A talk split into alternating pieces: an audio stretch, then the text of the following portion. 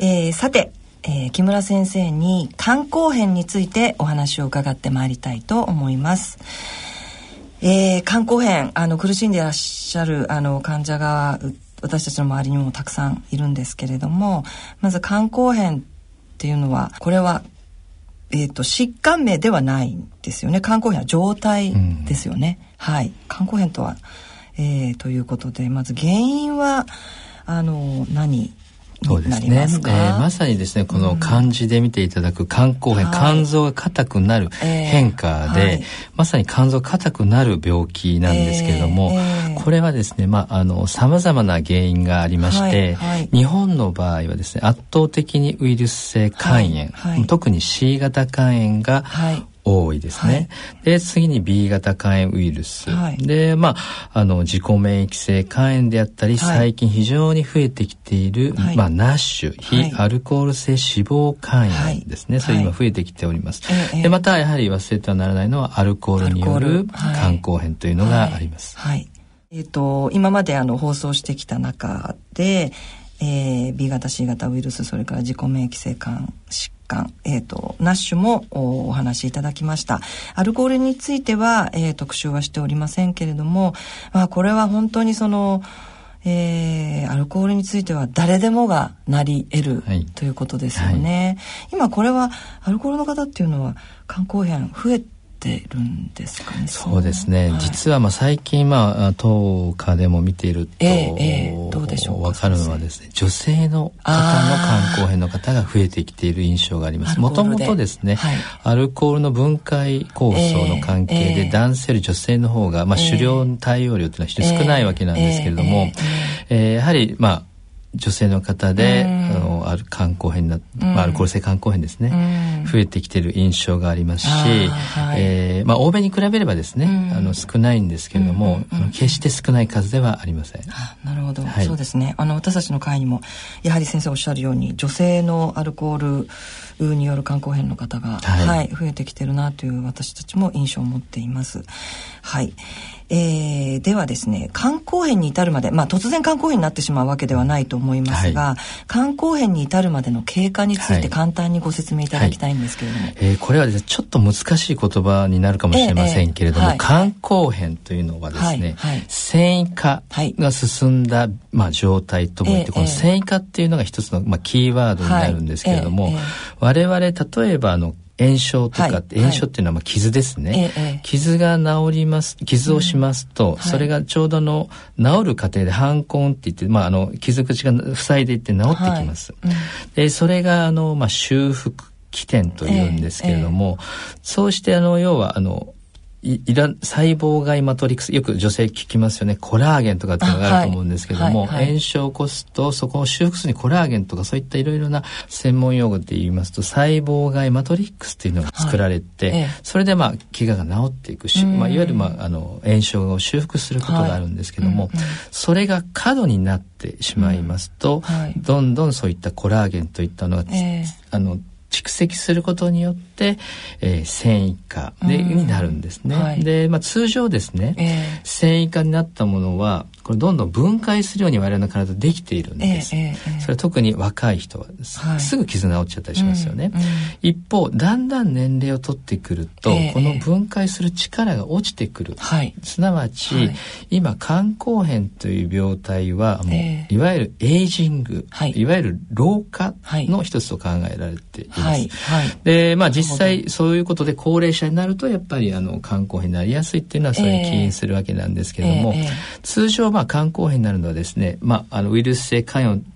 例えとしますと、慢性肝炎という状態が10年から15年以上、はいえーえ続くとやはりだんだん肝臓の炎症で肝硬くなってきて、はい、肝臓がですね、肝硬変に至っていくというふうに言われております。10年とか15年の、ね、まあ、年月を経て,、はい、ですね、はい、だんだん硬くなってくる、はい、っていうことなんですね。で分かっていることは、えー、通常でいう ALT、AST っていう、まあ皆さんよくご存知かと思いますけども、肝臓が壊れる指標が高い人の方が、やはり早く肝硬変になっていくっていうのはもう分かっております。血液検査で、まあ皆さん、あの、いつも気にしてらっしゃる ALT、AST が高い場合は、やはり肝硬変に進むスピードも速いというふうに。と思います。はい。ことですね、えー、それから肝硬変ですけれども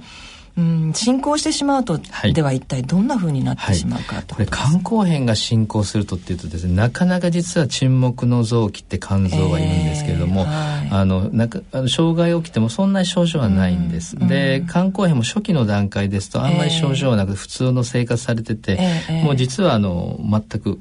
症状というのはないんですけれども、えー、これが進行するとどうなるかというとですね、はい、えー、要は肝臓というのはタンパク質を作る重要な臓器です、はい、ですからこのタンパク質を作る力が衰えてくることによっていろいろな症状ができてきます、でまあ一番まあ顕著な例としてはお腹に水が溜まってくる腹水とか、ね、足の方のむくみが出るとか、はい、そういうのが出てきますし、はいはい、あとまあ目の黄色い横断と言いますけれども、えー、そういったのがやはり進行すると出てきます。ということですよね。はい。それから、えー、肝硬変と分かるためのこれは判断するための検査なんですけれども、これはどういったものがありますか、まあ、通常我々病院で行う検査としては血液検査や画像検査とあると思うんですけれども、まず私ども臨床医が見る血液検査で重要なのは血小板です。15万という数字が一つの、まあ、キーワードとしておりまして、15万より下がってくるとちょっと肝臓が硬くなってきてますよっていうサインとしておりまして、うん、10万切るとですね、はい、かなりの確率で肝硬変の可能性が出てきます。ですからよくまあ血液検査はよくやりますので、ええ、まず一つ血小板に注目していただく。はい、でまた血液検査で非常にやっぱり昔からありますけれども、繊維化マーカー、はい、最近ではまあちょっと難しい言葉ですが、M2BPGI っていうですね、保険適用になってった戦艦、えー、まあ、マーカーも出てきておりますので、えー、えー、それらを、まあ、使います、はい、でまたやはり画像検査では超音波、えーはい、あるいは CT といった検査で、うん、えー、肝臓が形が小さくなっていたり萎縮したりということですね、えーはい、またエコーではフィブロスキャンという硬さを測るような検査も今やることができるようになりましたので、えーえー、総合的に、まあ、肝硬変と診断するようになっております。うん、あ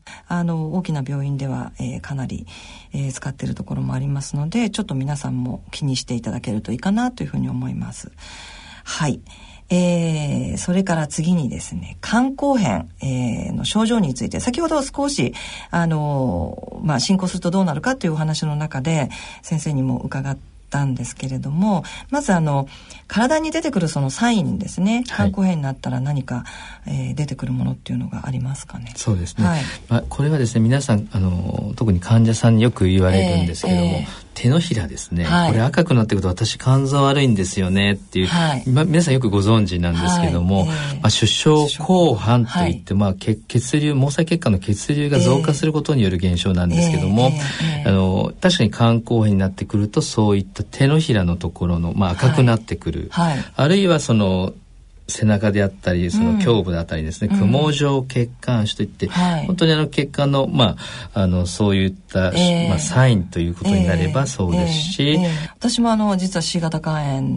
のウイルスがいる頃にここがもう真っ赤でした、はい、いつも。それで、まあ、インターフェロン治療を行ったんですけれども、はい、インターフェロン治療を行って、まあ、数値的にもマイナスにあのウイルスが陰性化した途端にもう手真っ白になりました。本当にし、ま、真っ白じゃないですか。今真っ白です、はい、あと先ほどちょっとお話しした原発性単純性胆管炎の方はですね、やはりかゆみとか出ていますね、はい。ええ、でまああの非常にまた困っているこむら返りというのも、これは結構効きますね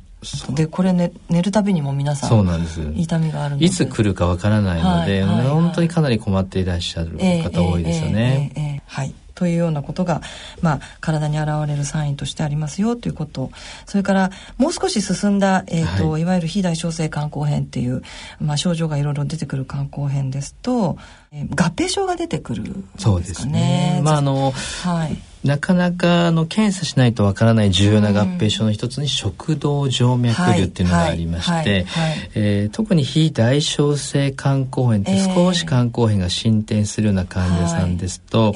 あのまあ、食道静脈瘤っていうのができやすいんですね。でこれどうしてじゃあ皆さんできるんですかって聞かれるんですけれども、肝臓が硬くなることによってですね、腸であったり、まあ、全身からの血液が肝臓を通して心臓に帰っていくんですけども、肝臓臓のまあそのように硬くなってくることによって、えー、通れなくなってきて、えー、それでまあよくできたもので肝臓を介さずに心臓に帰ろうとするんです。えーはいはい、でその一つが食道静脈瘤であったり、はい、あるいはまあ直腸ですね、はい、あの痔の方もいらっしゃって、まあその中でもやっぱり食道静脈瘤の場合は吐血する原因となってですね、ね、命に関わりますのでやはり内視鏡検査が非常に重要になるかと思います、えーえー、はい、これは内視鏡検査をすれば静脈瘤ができてるかどうかっていうのは分かるそうですね。ということですね、はいその他に何か合併症というのはそうですね。やはり非常に重要なのが2つほどありまして、はい、もう一つは腹水です、はいはい、でやはり肝硬変の患者さん一番困ることの一つが、えー、腹水でお腹が張ってご飯が食べれない、えー、息苦しかったりするって非常にあの日常生活に支障をきたす原因になるんですね。でやはり腹水っていうのが一つまあ問題です。でこれはあのタンパク質を作る力が落ちることによって生じていきます、えーでもう一つ忘れてはならないのが感性脳症といってですね、今日朝起きたらなんかちょっと全然わけのわからないこと言ってたとか、あの、まあ、よく言うことで、医師が確認しますけど、この手の、はいですね、はい、まあ、フラッピングっていうんですけども、はい。えー、こういったのを見てですねあの脳症があるかどうか診断するんですけども、うん、これはあの非常にあの家族の人もびっくりされる方が多くてですね、あのアンモニア血中でアンモニアが有毒な物質が上がることによってそういった、まあ、脳症っていう、えー、少しあの意識が混濁するようなことになってしまう。簡単にですね、はい、どうしてこういう症状が現れてくるかっていうことなんですけども、はい、アンモニアっていうのが上がることによるわけですけども、えーえー、このアンモニアが上がる一番の原因は腸内細菌、うん、いわゆる腸なんですよね、腸内細菌が出す、まあ、そういったアンモニアが非常に重要ですので、この腸をきれいにしてあげることが重要なんですね、はい、すなわち便秘は厳禁です、なるべく便秘にならないようにしていただくこと、でもう一つはまあいろいろなお薬が多分今飲まれている方が多いと思うんですけども、腸内のまあ環境を良くしてあげるようなお薬を使っていただくことが多いですね。あとやはり腹水今お話しあったように困っていらっしゃる方多いんですけども、あのまず基本は食事塩分を制限したり、水分をやっぱり量を少なくしたりということが基本です。あとはまあおしっこを出すような薬がたくさん今いいのも出てきましたので、えこれはもう肝臓の専門の先生とのご相談して対応していただければと思います。はいえっ、ー、と、状態によって、まあ、利尿剤をまず使ったり、ってことになると思いますが、はい、今また新しいお薬も出てきてますので、はい、あの、おそらくそのあたりをこう組み合わせてとか、状態によって薬をまた減らしたりとかっていうようなコントロールになるんですかね。はい。まあ、腹水もやはり苦しんでる方たくさんいらっしゃって、利尿剤を服用しても、まあ、なかなかお水が取れないっていう方が、まあ、やっぱりたくさん、私たちの周りには今いっぱいいらっしゃる。ですけれどもこれも本当に非常に肝硬変の苦しい苦しい合併症ですね。はい、えー、それではですね今あの治療のお話も伺いましたので。えー、そうですね、えっ、ー、と栄養ですとか運動について何か、はいはい、これはですね、はい、まあ、よくそのお話こういったか、まあ、肝硬変の病気の話の講演とかするとですね、えー、えー、大体患者さん前半部分病気のメカニズムうんぬんっていう時は皆さん、ん、あのしっかりお休みになっていらっしゃるんです、うん、大体パッと目が覚めるのテーマがこの食事と運動なんですね。ねすね。もう本当にまあ非常にまあ毎日のことですし、身近な非常にまああのすぐにそまあ、対応す率先してやることができる、ね、ということだと思います。自分でできるっていうところですよね。はいはい。で、一番やはり、まあ、昔から言われてるんで、栄養はですね、はい、まあ、やはりタンパク質、良質なタンパク質を取るということは、まあ、重要です。はい、で、そのタンパク質もですね、まあ、動物性、お肉、はいよりはですね植物性、まあ、特に豆とか大豆ですね,、はい、えー、を今やはりあの推奨されておりますし、まあ、もちろんお肉も重要なんですけども、えー、どちらかというと鶏肉豚肉、えー、牛肉の順で、はい、まあ、進められています、えー、また魚もやはり赤身より白身魚の方がいいっていうのが、まあ、あのよく言われておりまして。はいであとですね、あの、ご飯、はい、食事を食べた後、どうしても、あの、肝臓の血流が一過性に減少しますので、はい、食後15分から30分ぐらい、まあ、あの、横になっていただけるといいかと思いますし、あと非常に重要な最近分かってきたことですけれども、寝る前ですね、はい、えー、やはり肝臓の人はですね、200キロカロリーぐらい、まあ、カロリーメイト1本が200キロカロリーか100キロカロリーか、ちょっとあれですけれども、まあ、簡単な200キロカロリーぐらいの食事を、取っていただくと非常にいいということが分かっていました。うん、で大体ですねあの、まあ、誰でも思うかもしれない寝る前に食べていいんですかってことになると思うんです。ね、ね、太っちゃうんじゃないですか。すね、はい、はい、それはですね、うん、まあ、普通の方と比較して肝硬変の患者さんというのはですね、はい。はい、まあ、栄養状態かなり頑張って頑張って、まあ、栄養源を貯めてるわけですけれども、ちょうど朝方ぐらい、まあ、真夜中ですね、夜中の真夜中にちょっと肝臓飢餓状態ってよく言われるんですけれども、えー、なってしまうんです。そのために、まあ、夕食からあの、そのちょうど寝る前の、あの時間ぐらいですね、えー、ちょうど半分ぐらい多分時間になると思うんですけども、その際に栄養を補給していただくことによって、えー、そういった肝臓の飢餓状態を、まあ、克服し出していただくということで、えー、まあ、肝臓にもいいっていうことがですね実は分かっております、はい、まあ、病院食で大体肝臓食って言いますと、はい、このようにあの寝る前にちょっと軽い200キロカロリーぐらいの食事が今も出ています。そうなんえ先生200キロカロリーというのは大体何を食べたらいいですか？そうですね、はい、これはですね、まあ、寝る前ということもありますので、うん、やはり消化にいいものがいいかと思うんですが、えー、200キロカロリーというと大体バナナ1本、はい、あとおにぎり1個ということになると思うんですけれども、はいはい、我々がおすすめしているのはですね、まあ、今ちょっと市販で売っているんですけれども、分子アミノ酸なんかが含まれている200キロカロリーぐらいの、のビスケットみたいなのが売っておりますので、はいはいはい、えそういったものもまあ、いいんですかね？いいかなと思いますね。えっ、ー、と、BCA ですね。そうですね。が入ってるものですね。はい。はいでもう一つ今お話しあった運動なんですけど、これは重要です。で、あの、まあ、さっきちょっと脳症のお話が出たんですけども、アンモニアを解毒する非常にその重要な臓器で筋肉があって、えやはりこの運動によって適度な、あの筋肉を保持するってことは非常に重要で、まさに第二の肝臓っていうのは筋肉って言われていますので、えまあ過度な運動はなかなかちょっと難しいんですけども、徒歩であったり、あるいはプールでの,、まあ、あのウォーキングとかっていうのは非常に、え推奨されているなるほど。そうするとまあお腹にお水が溜まったりしてなかなか運動は難しい方以外は、はい。はい、やはり少しあのまあ歩いたりとか少しその筋肉をつけるようなことをした方がいいぜひしていただいた方がいいですよね。ねまああのまあ、どちらかというと合唱がちな方もですね、座るだけで、まあ、いわゆる筋肉っていう足はですね、はいえー、つきますので、あの筋力を落とさないようにするということは非常に重要です。なるほどなるほど。そうですか。ずっと座りっぱなしとかっていうのはやっぱりあんまり良くないそうですよね。はい。えっ、ー、と先ほどあの便秘はあんまり良くないですよっていうお話ありましたけれども、はい、えー、その他に何か日常生活で気をつけることっていうのはありますか？そうですね。まあ一つは便秘と、うん、あとですね、まあちょっと矛盾するかもしれませんが、よく腹水の方っていうのは利尿剤を、まあ使っております。で、これ過度な利尿剤、どんどんおしっこが出て、まあいくとお腹の水は減るかもしれませんけれども、あのあまり脱水という反対に腎臓が悪くなってしまいますので、ね。はいはい、おしっこがやはり出過ぎちゃったりする時、うん、急にその体重が減ってきた時っていうのは、うんうん、まず先生にご相談する必要がありますね。なるほど。やっぱりあれですか腹水があ溜まってくると、まあ、体重は当然増えてくるっていうことで、はい、自分でもあの腹水溜まってる方は体重は毎日測った方がいいそうですね。あの、うん、体重やっぱり測りますと、うん、かなりその目安になっていいと思いますよ。はい、大体どのくらいかっていうのは、なかなかあの把握できませんので。えー、えー、えー、そうですね。はい。うん、じゃあそれによってまああのどのぐらい出てるとか急激に出出過ぎてるとかっていうことも自分でも判断できるっていうことですね。そうですね。はい、それでまああの急激に何か体重が減るようなことがあったら主治医の先生にご相談そうです。されるもう一点ちょっとお話しさせていただくと、はい。はい、食事でまあ非常にこれは我々、えー、まあ苦い経験があってお話しさせていただくんですけども、その食道静脈瘤のある方っていうのはですね食べ物に少しちょっと留意される必要があって、実はあの2年ぐらい前にですね、1週間間に救急車が3台来たことがあって、えー、吐血です。で、その際にですね、えー、まあ皆さん静脈瘤の吐血だったんですけど静脈瘤が破裂してしまうんですね。破裂して吐血していらっしゃった。はい、まあそれ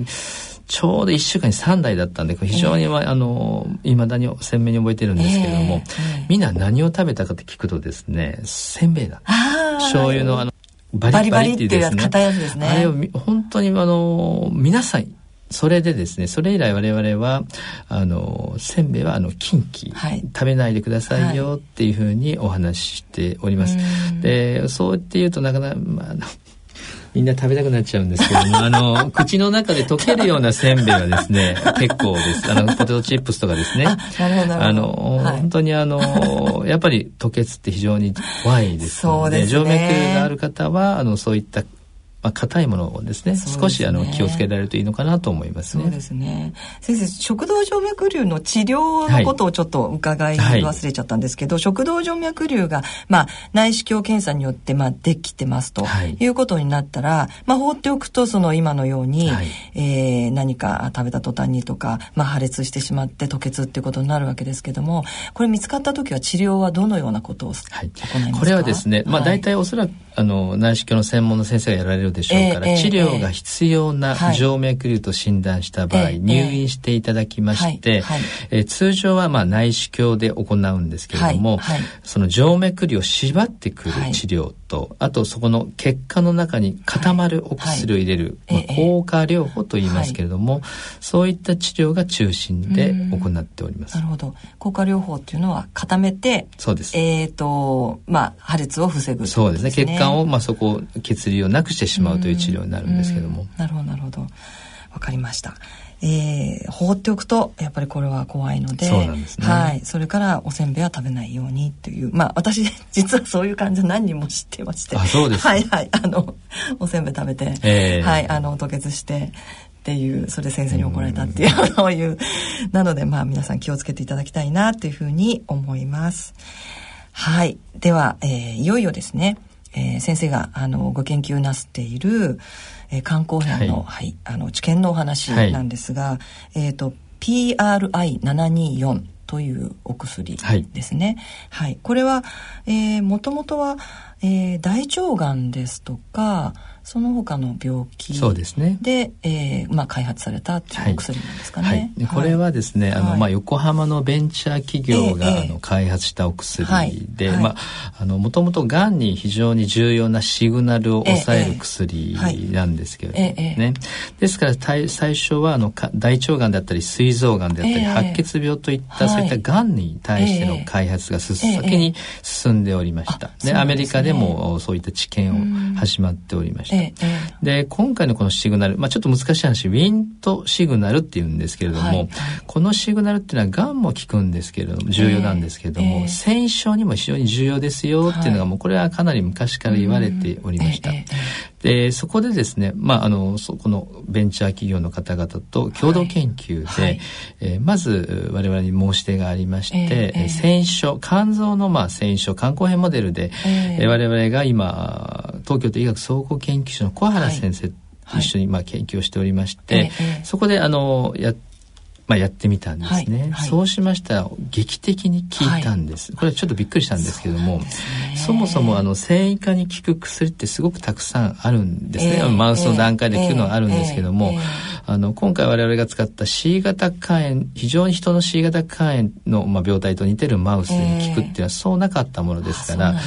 これは非常にまあ有望じゃないかということで、えー、えー、まあ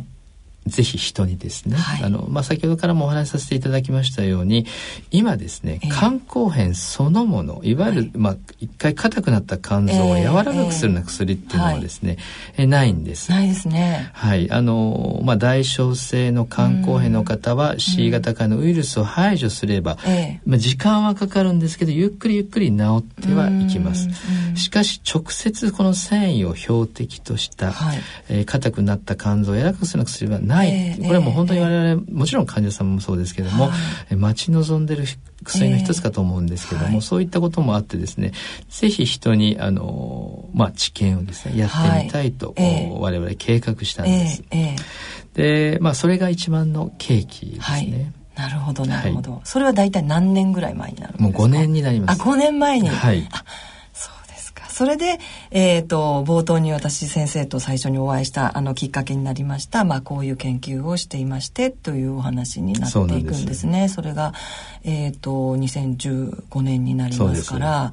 えー、2年ちょっと前になりますね。はい、でようやくあの時にもうすでに患者に対して、はい、えー、のデータがありましたですよね、はい、そうなんですね。そうですよね。忘れられない患者の、はい、というお話で、ねはい、一番最初にこの治験に参加した、あの患者ということでお話がありましたけれども、うんまあ、その方は、えー、そうするとうまく行ったんですか、ね、そうなんですね、はいはいはい、本当にあの良かったなと思うんですけども、うん、その方はまあチャイルド B と言いまして、はい、現状ではまあ保険で抗ウイルス治療薬を使えない患者さん、ね、ウイルスが排除できない、ね、そういうことなんですで、非常にあのまあもう私はがんができるのを待つのみですか、っていうのこと常々おっしゃってまして、まあ我々も何とかしたいんだけど、ちょっと数値が足りなくてね、っていう話をしてたんです、でその際にまあ我々の薬があのまあこのチャイルド B って少ししまああの ABC ってそのあるんですけども、はい。はい、少し進んだ患者さんに対して使えるというふうに、まあ我々あの計画いたしましたので、えー、その方に投与してました、えー、で実際どういう投与をするかというとですね、えー、えー、1週間ずっと点滴なんです。点滴なんですね。1週間です。これ結構患者さんにとっては1週間打ちっぱなしですか？そうなんです。持続点滴で、ねはい、まあ、いわゆるサーフロというので、ずっと、でも、やっぱり気になっちゃうんですよね。なかなかちょっと皆さん大変だったかと思うんですけども、1週間。はい、で、入院していただいて、で、1週間退院していただく。これを6回繰り返しました。計3ヶ月ですね。で、その方はですね、あのーまあ、だんだんちょっと我々も一番最初にの方でしたので、えー、もう最初の点滴が、まあ、お薬が始まった時は、まあ、1時間ぐらいベッドサイドずっと見てたんですけど何か起こらないかどうかということですね。えーえ。ーで幸い、まあ、あの全くそういった副作用というのはなくて、えー、終えることができてで一番あの、はい、まあ、ちょっとびっくりしたのはですね、えー、途中からのアルブミンとかプロトンビン時間という数値が上がってきたんです。はい、で、まあ、あの非常に本人も元気になってきましてやってる途中からですそうなんです。非常にな気分いいわというのをおっしゃってたんですよね。そうですか。ですからもしかしたらいいのかなっていうふうにまあ思っていたんですけれども、えー、でまあ終わった後に、はい、まあ肝生検といってちょっと肝臓の組織を取る検査をして、えー、本当にまあ肝臓が良くなったかどうか見る検査を行ったんですけども、はいこれがまあ本当にあの我々びっくりするぐらい良かったんですね。そね。それが一番最初の患者さんで、まあ1例目でしたので、まああのちょっとまあまだまだあのわからないですけれども、ただこの方は非常に良くなったっていう非常にあの、えー、最初、まあ、印象深い症例となったわけですね。でその方は、まあ、あのチャイルドって先ほど先生ちょっとおっしゃいましたが、はい、まあ、肝硬変の状態をお、まあ、示すような、まあ、指標みたいなものがあるんですけどもその B という方が、えっと、チャイルド B の方が、えー、A になったっていうことですね。はい、でまあ良くなったってことですね。はい、でそうするとチャイルド A の方っていうのは飲み薬でウイルスを追い出すことが今できますよね。はいでその方も飲まれて。そうなんですはい、はい、もう本当にまあ良かったですね。それで結局ウイルスも排除できましてもう2年経っているんですけどもまだもちろんですけどチャイルド A のままですし、はい、もうがんもできていないということで非常にあのまあ喜んでいただいており。ますいやこれはもうね本当にね、はい、あの肝硬変の患者特にあのまあ肥大小生ですね。えー、症状が少し出てしまったような方にとってはもう本当にあのありがたい研究というか待ちに待ったというか、はい、あの肝硬変の繊維化そのものがまあ解消していくということですよね。はい、そうなんです。そういうお薬ができたんだっていうことで。まだまだちょっとあの始まったばかりなんですけどもまだまだあの2ステップぐらいあるんですけども、はい、まず第一段階として、ね、まあ安全性ということではですね、ね、非常にまあ皆さんあの問題なく終了できましたので、はい、えー、えー、まあ本当に始まったばかりですけども早くですね、はい、あの皆様のところに届けれればいいなと思ってますね。そうですね。でえっ、ー、とまあ今までの研究がえっ、ー、とまあフェーズよく言いますフェーズ1ということで、えっ、とフェーズ2がえー、今後始まる、はい、そうなんですね、ね、まあ、その話をちょっとさせていただくとですね、はいはい、今お話しさせていただいたように今回のまあ、治験は1週間入院ですね、はいはい、で持続の点滴ってこれかなり、まあ、やる方としてはしんどいですね。まあちょっと負担はありますね。いわゆるその働いている方ってできないです、はい、で、ね、まあ、かなりその後半になりますと、まあ、あの全国からいろいろと問い合わせをいただいたんですけども、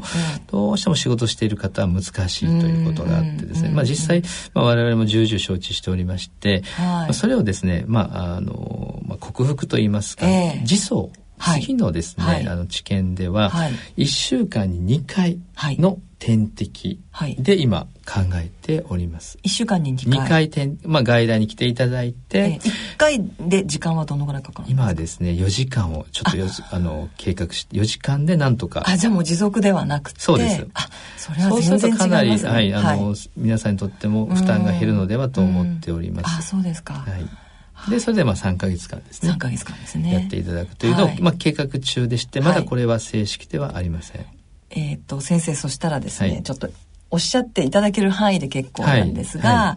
い、えっ、ー、と、まず一番最初は C 型肝炎の患者でスタートしたということですが、す。次の段階で、えー、まあこれは期待してる患者がすごく多いものですから、はい、例えば B 型肝炎であるとか、はい、あるいは C 型肝炎でウイルスを、えー、排除したんだけれども肝硬変が、ま、なかなか治らないという患者が多いんですが、そういった患者が対象になるということはありますか、あのですね、それは非常に重要な、えー、ポイントでして、してですね、えー、実は私たちがこのフェーズ1の治験をする、はい、計画する段階ではですね、えー、まだこういった飲み薬ってなかったんです。はい、ですからあのチャイルド A と B の方っていうふうにしたんですけども、はい、まあ、その後からどんどん新しいお薬が出てきまして、今やもうチャイルド A の方ほとんどウイルスがいない方だと考えられます。で、ね、あのまあそういうことを考えましてこれはあの、えー、まあ薬をそういったあの開発に非常に重要な PMDA という、えー、まあはい、機関があるんですけども、はい。はい、その方々とご相談させて今いただいているところですけども、えー、次はですね、あの C 型肝炎はウイルスの治療後の方も可能にする予定です。あもう本当にそれはもう喜ぶ、はい、それとあとまあウイルスがあったチャイルド、まあ、AB の方と、はい、あと今お話しあった B 型肝炎、うん、この方々も非常に困っていらっしゃる方が多くて、はい、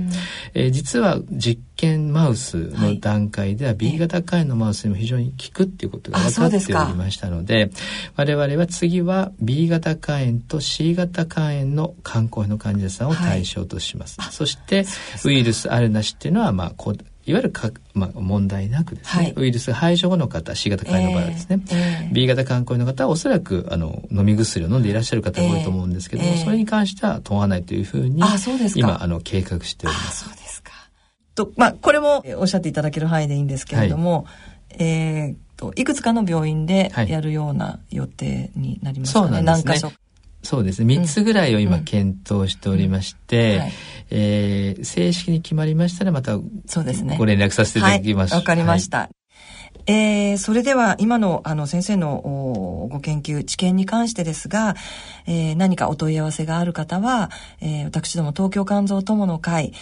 までご連絡いただければと思います。電話番号は03-5982-2150 5982-2150 59822150です。火曜日から金曜日まで10時から、えー、4時までお電話をお待ちしております。